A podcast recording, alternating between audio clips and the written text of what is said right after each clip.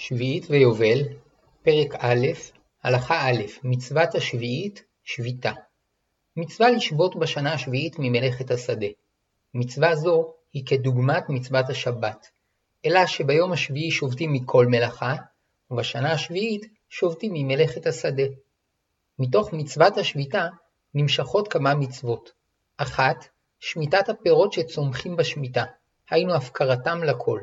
שנייה, זהירות בפירות שביעית, שהם מקודשים לאכילה, ואסור להפסידם, ואסור לסחור בהם.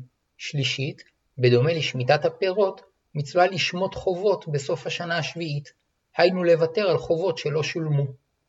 וכן מבואר מלשון התורה, שעיקר המצווה היא לשבות, ורק מתוך כך נמשכת מצוות הפקרת הפירות והקדשתם לאכילה, שנאמר, כי תבואו אל הארץ אשר אני נותן לכם, ושבתה הארץ שבת לשם. שש שנים תזרע שדיך, ושש שנים תזמור כרמך, ואספת את תבואתה, ובשנה השביעית שבת שבתון יהיה לארץ, שבת לשם. שדיך לא תזרע, וכרמך לא תזמור, את ספיח קצירך לא תקצור, ואת ענבי נזיריך לא תבצור, שנת שבתון יהיה לארץ, והייתה שבת הארץ לכם לאוכלה, לך ולעבדך ולאמתך, ולשכירך ולתושבך הגרים עמך. ולבהמתך ולחיה אשר בארצך תהיה כל תבואתה לאכול. אמנם יש סוברים שעיקר מגמת השביעית שיאכלו כולם בשווה מהפירות, אולם בפועל, בעקבות איסור הזריעה והזמירה, יבול השביעית היה מצומצם מאוד, שכן בדרך כלל רוב ניכר של יבול השדות הוא מגידולים חד-שנתיים של תבואה, קטניות וירקות, והם אינם קיימים כלל בשביעית, מפני איסור הזריעה והשתילה. ואף כמות הפירות שצמחו על העצים הצטמצמה, הואיל ואסור לזמור ולעשות מלאכות שמועילות לצמיחתם. ניתן להעריך שהיבול שצמח מעצמו בשביעית היה כ-20% מיבול שאר השנים, הרי שעיקר המצווה היא לשבות. השביתה היא להשם. אמרו חכמים, אמר הקדוש ברוך הוא לישראל, זרעו שש והשמיטו שבע, כדי שתדעו שהארץ שלי היא. והיה זה ניסיון קשה מאוד, כי עיקר הפרנסה הייתה מעבודת השדה, וציוותה התורה לישראל שיאמינו בהשם שלמרות שישבתו ממלאכת שדותיהם שנה שלמה, יזכו לברכה בשאר השנים, ובני ביתם לא ירעבו ללחם. אמרו חכמים שעל שומרי שביעית נאמר, ברכו השם מלאכיו גיבורי כוח עושה דברו לשמוע בכל דברו. מפני שבמשך שנה שלמה, יום אחר יום, חודש אחר חודש, הם רואים את שדותיהם מופקרות ושעריהם פרוצים, ואילנותיהם מופקרים ופירותיהם נאכלים, והם כובשים את יצרם ושותקים. השביתה בשנה השביעית צריכה ליצור בתודעתם של ישראל חלל פנוי שיתמלא באמונה בהשם, שהארץ כולה שייכת לו, ומתוך כך תימשך ברכה לשש שנות העבודה. שכן חלק ניכר מהזמן שהתפנה נועד כמובן ללימוד התורה, לקיים מה שנאמר לא ימוש ספר התורה הזה מפיך, והגית בו יומם ולילה, למען תשמור לעשות ככל הכתוב בו, כי אז תצליח את דרכיך ואז תשכיל. מתוך השביתה והלימוד נמשכה השראה לשכלול ופיתוח העבודה במשך שש השנים הבאות. שביעית ויובל, פרק א', הלכה ב', שמיטת הפירות וקדושתם. כהמשך והשלמה למצוות השביתה, נצטווינו להפקיר את הפירות שגדלים בשביעית, שיהיו הכל רשאים לאכול מהם, בעל השדה כשאר האנשים, עניים ועשירים, בני אדם ובעלי חיים, שנאמר, ושש שנים תזרע את ארצך, ואספת את תבואתה, והשביעית תשמטנה ונטשתה, ואכלו אביוני עמך, ויתרם תאכל חיית השדה, כן תעשה לכרמך לזיתך. אמרו חכמים שאסור לבעל השדה לשמור על פירות שדהו כדי לחלקם בשווה לכל או לעניים, מפני שנאמר, ונטשתה, שיהיו מופקרים לכל. ומה שנאמר ואכלו אביוני עמך, הוא מפני שבדרך כלל העניים היו אוכלים את רוב הפירות, כי להם היה משתלם לטרוח לבוא למטעים ולקטוף את הפירות לתצרוכת ביתם. אבל אם רצו העשירים, יכלו גם הם לאכול מהפירות. הרי שפירות השביעית שצמחו מעצמם, של השם הם, ועל כן ציוותה התורה את בעלי השדות, שיפתחו את שדותיהם לכל, כדי לקיים בפירות את הרצון האלוקי לפרנס כל חי. על ידי כך יזכה בעל השדה להידבק במידתו של הקדוש ברוך הוא, שעליו נאמר, פותח את ידיך ומשביע לכל חי רצון, וגם יזכה לקנות את מידת הוותרנות, שאין נדיב יותר ממי שנותן בלא לצפות לגמול. כיוון שפירות השביעית של השם הם, יש לנהוג בהם קדושה, שלא לשנות אותם מייעודם המקורי, שיהיו לאכילה ולא להפסד, לאכילה ולא לסחורה, שנאמר, והייתה שבת הארץ לכם לאוכלה, לך ולעבדך ולאמתך, ולשכירך ולתושבך הגרים עמך, ולבהמתך ולחיה אשר בארצך תהיה כל תבואתה לאכול.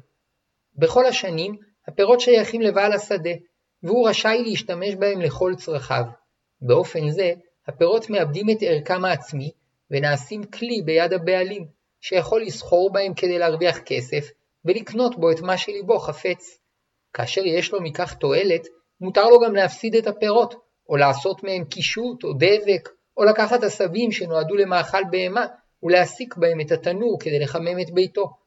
אבל בפירות שביעית, כל הדברים הללו אסורים, שהואיל והפירות של השם הם, הרי הם חוזרים לייעודם המקורי, להיות מאכל לכל חי. וזוהי משמעות הקדושה שנצטווינו לנהוג בפירות השביעית. רק לצורך מאכל ביתו רשאי אדם ליטול פירות שביעית, ואם נותרו לו פירות בביתו בשעה שכלו הפירות מהשדה, עד שחיות הבר כבר אינן יכולות לאכול מהם, חובה עליו לבאר את הפירות מביתו, ולחלקם לכל או להפקירם, וזוהי מצוות ביעור פירות שביעית. שביעית ויובל, פרק א', הלכה ג', שמיטת חובות. כהמשך לשמיטת הפירות במשך שנת השמיטה, נצטווינו לשמוט בסוף השנה את החובות שאחינו בני ישראל חייבים לנו, שנאמר, מקץ שבע שנים תעשה שמיטה, וזה דבר השמיטה, שמוט כל בעל משה ידו, אשר ישה ברעהו, לא יגוס את רעהו ואת אחיו, כי קרא שמיטה להשם. שמיטת כספים דומה במידה מסוימת למצוות החזרת השדות לבעליהן ביובל. וכן להלכה, מצוות השביעית ומצוות היובל תלויות זו בזו, וכאשר מצוות היובל בטלה, גם מצוות השביעית בטלה. מצווה זו מתפשטת לחוץ לארץ, שמתוך שביתת הארץ והשמטת הפירות בארץ ישראל, נמשכת המצווה לשמוט את החובות גם בחוץ לארץ, שנאמר, כי קרא שמיטה להשם. קריאת השמיטה נמשכת לכל מקום. הזהירה התורה שלא להימנע מלהלוות כסף לאנשים נאמנים לקראת שנת השמיטה, שהואיל והם אנשים שרגילים להחזיר את חובם בזמן, אין לחשוש יתר על המידה שמא לא יצליחו להחזיר את ההלוואה בזמנה והיא תישמט, שנאמר, הישמר לך פן יהיה דבר עם לבבך וליעל לאמור, קרבה שנת השבע, שנת השמיטה, וראה עיניך באחיך האביון ולא תיתן לו, וקרא עליך אל השם, ואהבך חטא. נתון תיתן לו, ולא ירע לבבך ותיתך לו, כי בגלל הדבר הזה יברכך השם אלוקיך בכל מעשיך ובכל משלח ידיך. ויש לדעת שעיקר החובות שדיברה בהם התורה הם חובות קטנים לזמן קצר, שאנשים לקחו כדי לקנות מזון, וכפי שאמרו חכמים, סתם הלוואה לשלושים יום, ומגמתה לעזור לאדם בשעת דוחקו, שכן קורה שאנשים שעובדים לפרנסתם נותרים לעתים ללא כסף, מפני שלא סיימו את עבודתם, או מפני שלא מצאו קונה למרכולתם, או מפני שעדיין לא שילמו להם, וכדי לקנות דברי מאכל, נאלצו לבקש הלוואות. הם לא היו העניים שציוותה התורה לתת להם צדקה, אלא הם נצרכו להלוואה שתאפשר להם לשרוד עד אשר יקבלו את שכרם. וציוותה התורה להלוות להם כדי מחסורם. אלא שתמיד ישנם לווים מעטים שמצבם נותר דחוק, עד שאין בכוחם לשלם את חובם, וציוותה התורה שבסוף שנת השמיטה יוותרו להם המלווים על חובם. אמנם אם יהיה ביכולתם של הלווים, מצווה שיחזירו את חובם. בשלהי ימי בית המקדש השני, רבו העניים שביקשו הלוואות ולא הצליחו להחזירן, עד שההפסד למלווים היה גדול מדי, מעל ומעבר למה שהתכוונה התורה.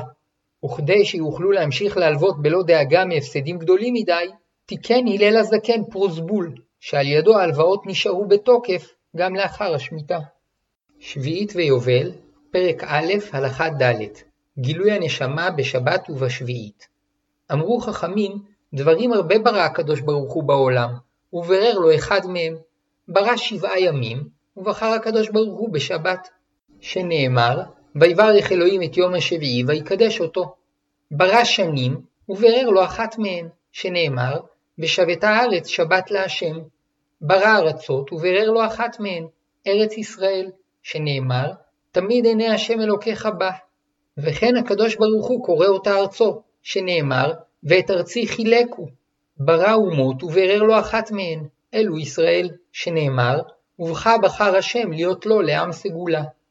לא במקרה בחר השם ביום השביעי ובשנה השביעית, אלא מפני שהם מתאימים לגילוי הפנימיות, כפי שבאר המהר"ל, שכל דבר גשמי יש לו שישה צדדים, מעלה ומטה, וארבע רוחות העולם, והמספר השביעי מבטא את הפנימיות המקודשת שלו. ואף ארץ ישראל היא מרכז הארצות, ועם ישראל ביחס לאומות כמו לב באיברים.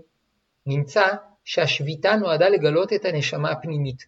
בכל ימות השבוע האדם טורח במלאכתו ונשמתו נסתרת, ועל ידי השבת נשמתו באה לידי ביטוי, והוא יכול להתענג על השם בלימוד התורה וסעודות השבת, ומתוך כך הוא מבין את ערך עבודתו בששת ימי המעשה, והיא מתברכת.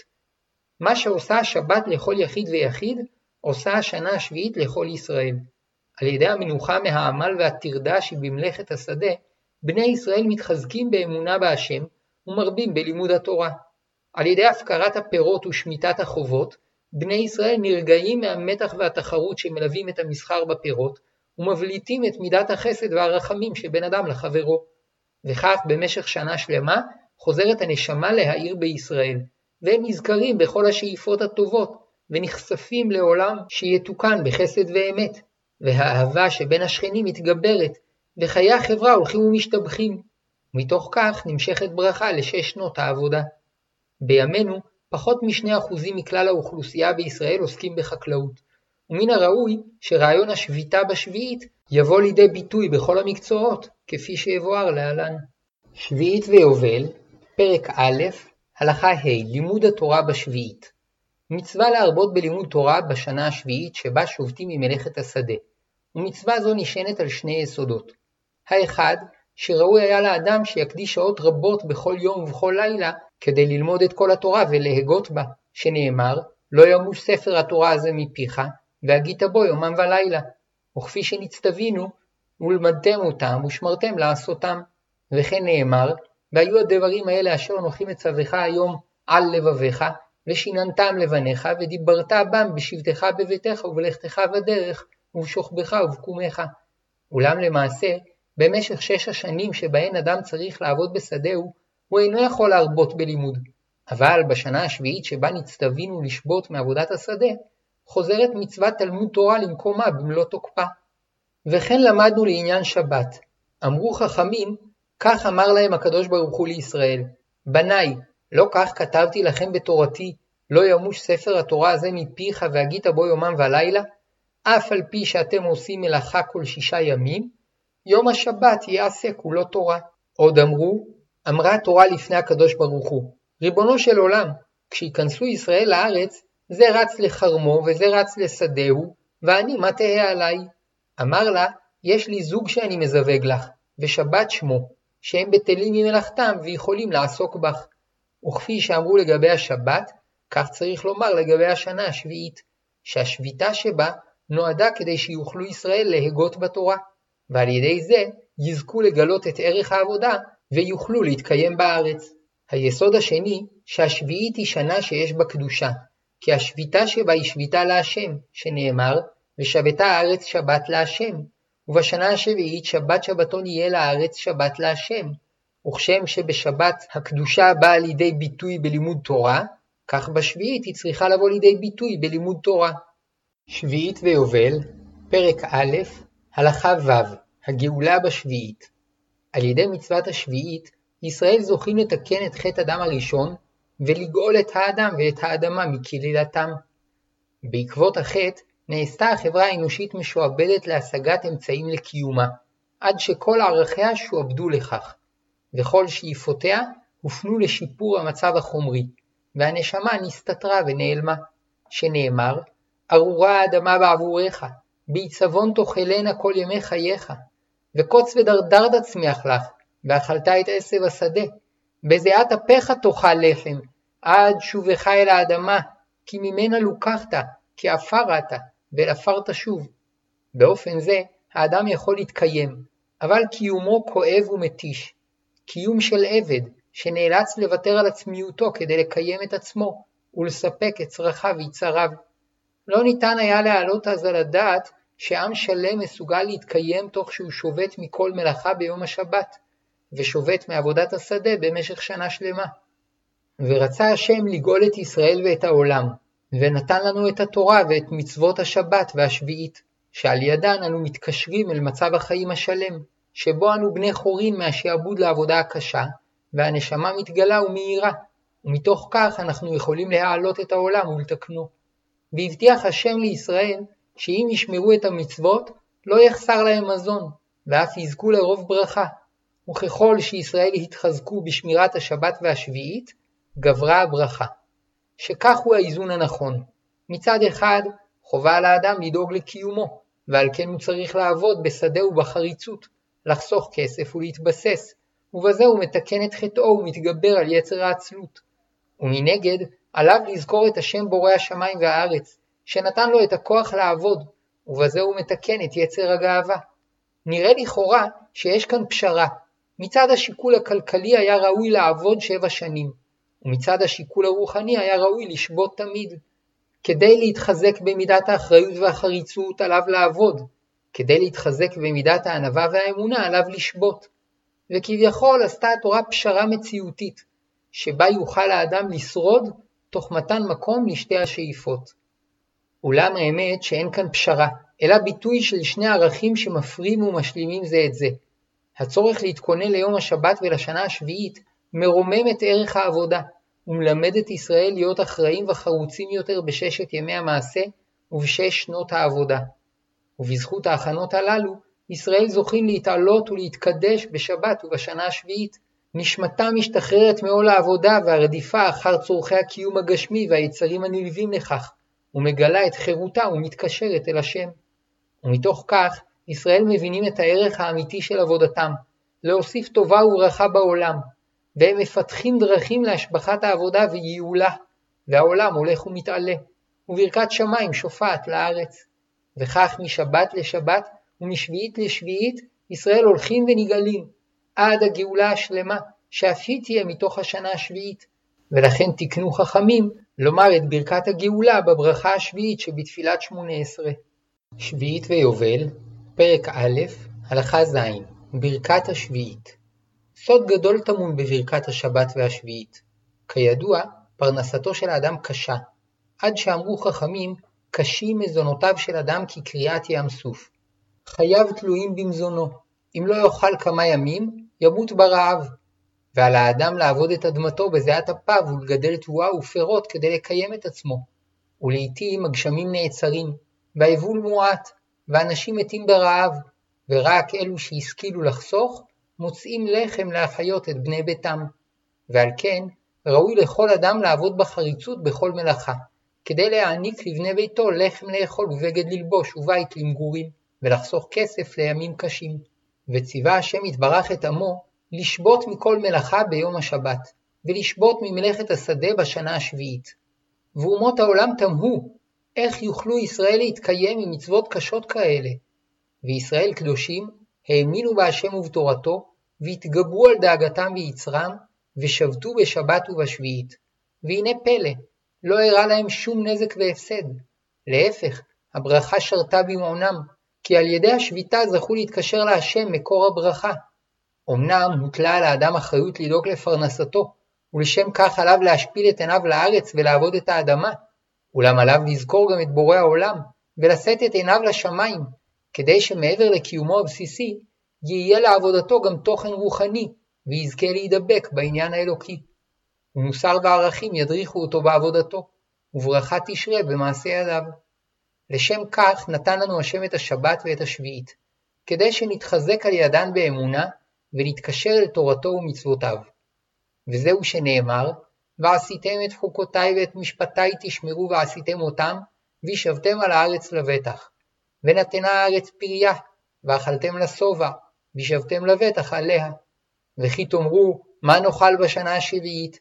הן לא נזרע ולא נאסוף את תבואתנו. וציוויתי את ברכתי לכם בשנה השישית, ועשת את התבואה לשלוש השנים. וזרעתם את השנה השמינית, ואכלתם מן התבואה ישן, עד השנה התשיעית, עד בו תבואתה, תאכלו ישן. לעומת זאת, אמרו חכמים, בואו ראה כמה קשה עוונה של שביעית, אדם סוחר בפירות שביעית, ולבסוף נאלץ למכור את מטלטליו. כדי להבין את חטאו, צריך לזכור שישראל הפקירו את שדותיהם בשביעית, והעבריין שחיפש לעצמו רווחים קלים, היה יכול לשדוד פירות מהשדות ולסחור בהם.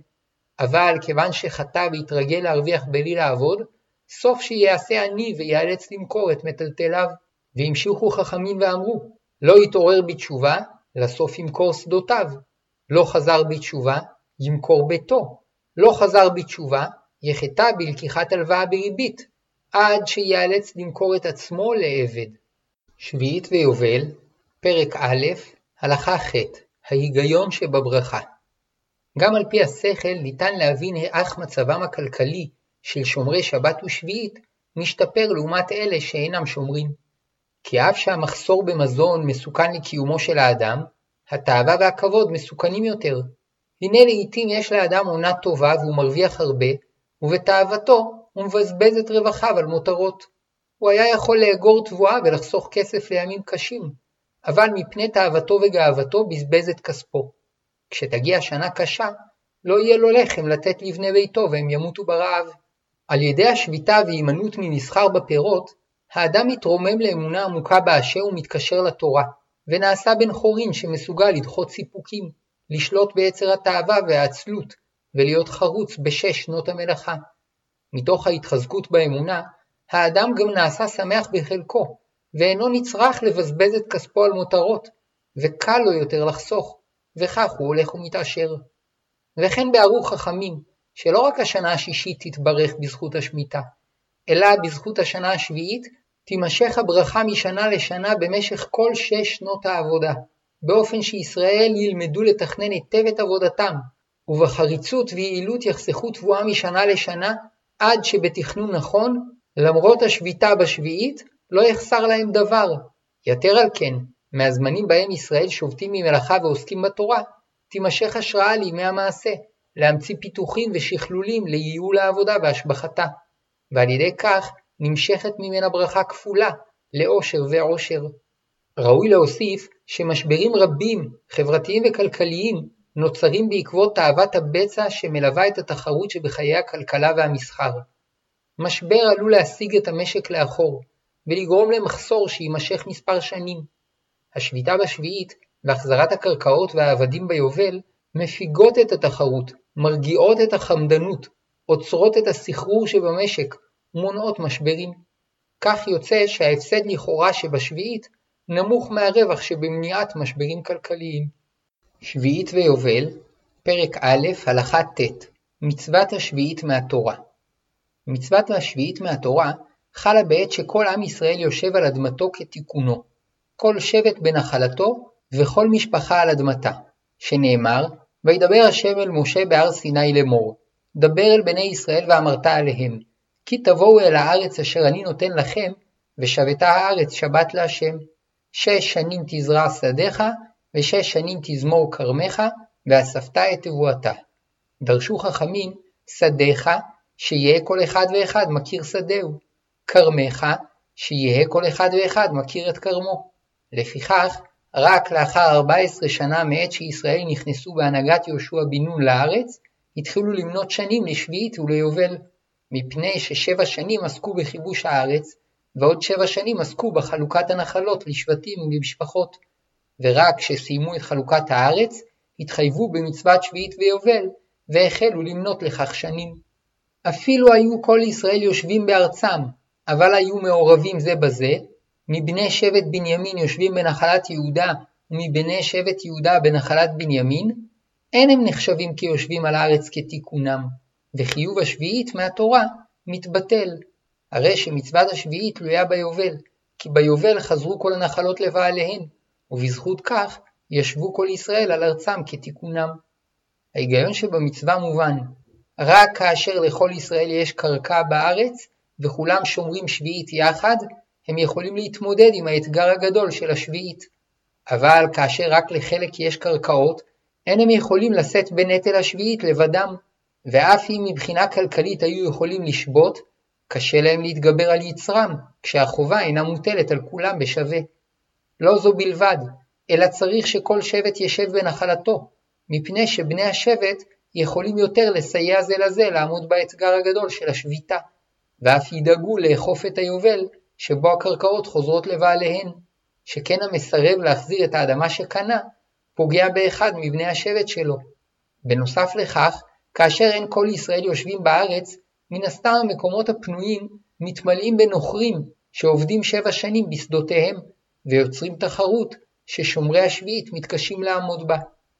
גם מה שנאמר בתורה שייתן השם את ברכתו, מתקיים בזמן שכל ישראל בארצם וחובת השביעית מהתורה, משום שהברכה אינה באה בדרך נס, אלא בדרך הטבע, ולכן כאשר התנאים הריאליים אינם מאפשרים ברכה, הברכה מסתלקת, כי לא תבוא בדרך של נס. אמנם תקנו חכמים שגם כאשר חובת המצווה מתבטלת מהתורה, יקיימו ישראל את השביעית, אלא שהואיל וחיובה מדברי חכמים בלבד, אין סומכים בה על הברכה האלוקית, ובשעת הדחק מקלים בה יותר, כפי שיבואר להלן. שביעית ויובל, פרק א', הלכה י' העם והארץ והשביעית.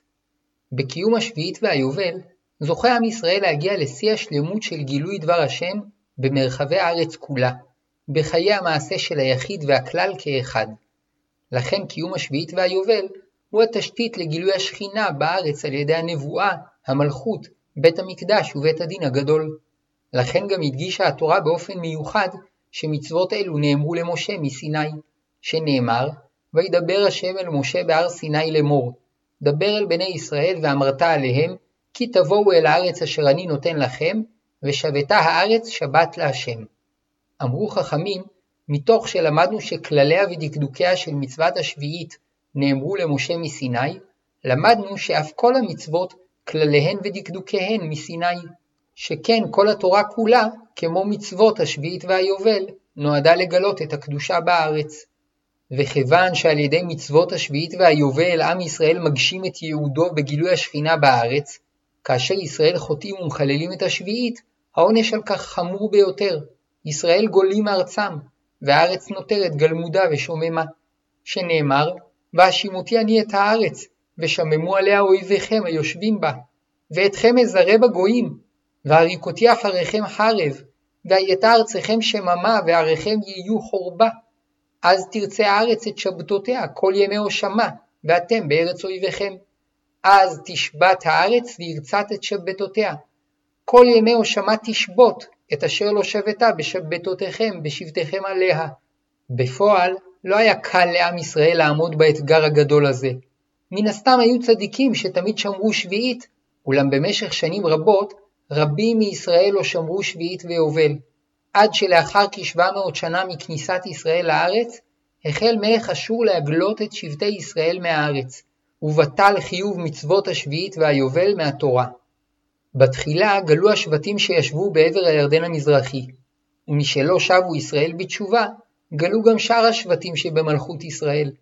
ומשלא שבו בתשובה, נחרב בית המקדש, וגם שבטי יהודה, בנימין ולוי גלו. אמרו חכמים ששבעים השנים שגלו ישראל לבבל היו בעוון שבעים שנות שמיטה ויובל שלא שמרו. אמר להם הקדוש ברוך הוא לישראל, אני אמרתי לכם שתהו זורעים שש ומשמטים לי אחת בשביל שתדעו שהארץ שלי היא, ואתם לא עשיתם כן, אלא עמדו וגלו ממנה והיא תשמט מאליה כל שמיטים שהיא חייבת לי. גם לאחר שנבנה בית המקדש השני, לא חזר חיוב מצוות שביעית מהתורה, מפני שלא כל ישראל שבו לארץ, וגם לא ישבו כולם על אדמתם כתיקונם. אולם תקנו חכמים שיקיימו את מצוות השביעית מדבריהם. נמצא שהשנים שבהן שמרו ישראל את מצוות השביעית והיובל מהתורה לא היו לחינם, בהן נקבע החזון הגדול בלבבות ישראל, ומכוחו המשיכו ישראל במשך דורות רבים לקיים את המצווה מדברי חכמים. ויותר מזה, מכוחו של החזון הגדול, למרות הגלות הארוכה והאיומה, עם ישראל המשיך לחלום על חזרת ישראל לארצם, כדי לקיים בה את השביעית והיובל ולהביא גאולה לעולם. שביעית ויובל, פרק א', הלכה י"א, המצווה בימינו ובעתיד. דעת רוב הפוסקים, וכך מקובל להורות, שמצוות השביעית בימינו מדברי חכמים, הואיל ואין כל ישראל יושבים על אדמתם כתיקונם.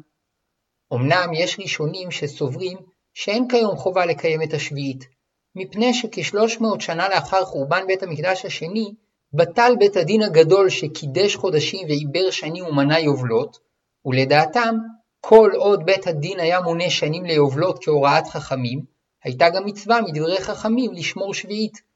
ומעת שבטל בית הדין ואין מונים שנים, גם מצוות השביעית בטלה, ורק ממידת חסידות יש שמקיימים אותה. במשך הגלות הארוכה, דורות רבים לא היו בארץ חקלאים יהודים, ומעת שבחסדי השם החלו ישראל להתקבץ לארצם ולעבוד באדמתם, התעורר קושי גדול מצד החקלאים לשבות בשביעית.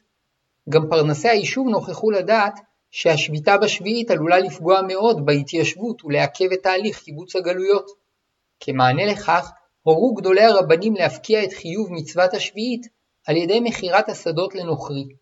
ואף שהיו רבנים חשובים שהתנגדו להיתר, כל רבני הארץ הגדולים, מראה דעתרא, הורו להתיר כדי לקיים את החקלאים וכדי להמשיך בבניין הארץ וקיבוץ הגלויות, שעל ידי כך נזכה להתקרב לזמן שבו כל ישראל ישבו על אדמתם כתיקונם, ונקיים את מצוות השביעית כהלכתה מהתורה. וזהו היתר המכירה הידוע, שהתבאר להלן בפרק ז'. אמנם הורו הרבנים שלא למכור גינות נוי, כדי לקיים בהן את השביתה כהלכתה. יש סוברים שאוצר בית דין הוא הפתרון הנכון לקיום השביעית בימינו, בלא לפגוע בחקלאות הישראלית ובלא מכירת הקרקעות לידי נוכרים. אולם כפי שהתבאר בפרק ח', פתרון זה יכול להועיל באופן חלקי בלבד, מפני שבדרך כלל קיומו כרוך באיסורי עבודה ואיסורי סחורה. ראוי להתקדם בהדרגה לשמירת שביעית מלאה, על ידי קביעת תקציב ממלכתי שיעודד חקלאים לשבות, תוך שהם מקבלים פיצוי עבור כל דונם מושבת. ובינתיים, כל חקלאי שמרגיש קושי לשבות, עדיף שיעבוד במסגרת היתר המכירה, מאשר יבחר במקצוע אחר. כי העבודה בארץ ישראל היא מצווה מהתורה, והיא עדיפה עשרת מונים על הרצון להדר ולהשתמט מהיתר המכירה. לגבי הצרכנים, הפירות העיקריים שנכון לצרוך בשביעית הם פירות שגדלו במסגרת היתר מכירה, ויש להעדיפם על פירות שגודלו על ידי נוכרים. כאשר מחלקים פירות של אוצר בית דין עבור תשלום זול באופן משמעותי, יש הידור לקנותם. כאשר יחזרו כל ישראל לארץ וישבו בה כתיקונם, כל שבט בנחלתו וכל משפחה על אדמתה, נחזור לקיים את מצוות השביעית והיובל מהתורה. וזה יקרה בימי מלך המשיח, כאשר על פי הנבואה ובית הדין הגדול, יחזרו לייחס את ישראל לשבטיהם, ויחלקו את כל הארץ לכל משפחות ישראל ולגרים שהצטרפו לישראל בימי דוחקם.